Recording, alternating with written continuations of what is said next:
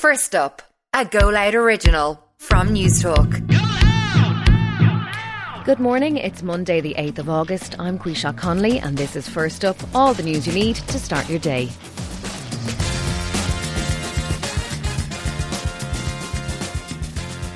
On this morning's edition, more renters asked to leave their homes in the first half of the year. US passes landmark climate law and Met Éireann warning of high temperatures this week. First up, there are calls for a ban of evictions as the number of tenants being told they must leave their rented accommodation soars. The Residential Tenancies Board says there was a 58% rise in the number of termination notices in the first six months of the year compared with the previous six months. According to the RTB, the main reason was landlords selling their properties. Sinn Féin is calling on the Housing Minister to call an emergency meeting with stakeholders to deal with the issue. Meanwhile, the cost of living crisis is not impacting the sales of high end houses.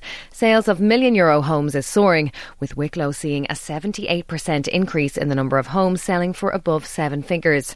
In Dublin, the jump was 44%, while increases in the sales of houses over the 1 million euro mark were also registered in Cork, Tipperary, Limerick, Clare, and Donegal. An Irish independent examination of the residential price register found 178 houses sold for 1 million euro or above in the first six months of the year, 49 more than the same period last year.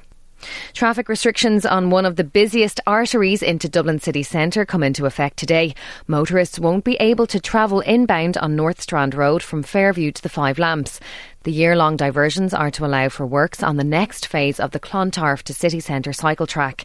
These people living in North Strand say they're being blocked into their own homes. You just decided to block up all North Strand Road. We can't get in and out. How do anybody supposed to manage? People won't start, people that will have enough of that after a couple of weeks. The Green Party are great. They're, they're great at saying, oh, we can go this on our bikes, we can do this and we can walk here. But what about the old people in the area? The old people can't walk. The US Senate has passed landmark legislation that supporters say will lower climate heating carbon emissions. There will be hundreds of billions of dollars in tax credits for those making the transition to green energy. Gas and oil companies who fail to reduce methane emissions will be penalised.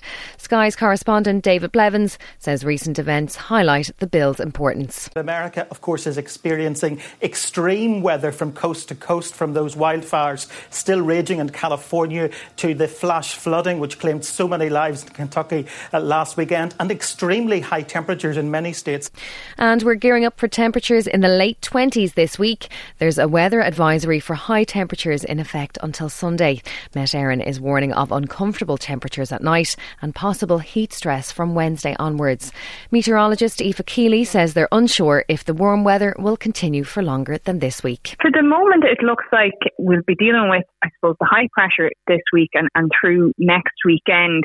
Um, and then it, it looks like towards kind of the early days of uh, the following week the temperatures might dip back. But as you said, it's still far enough ahead. There's still plenty of uncertainty in that. So um, we'll just, I suppose, have to wait and see.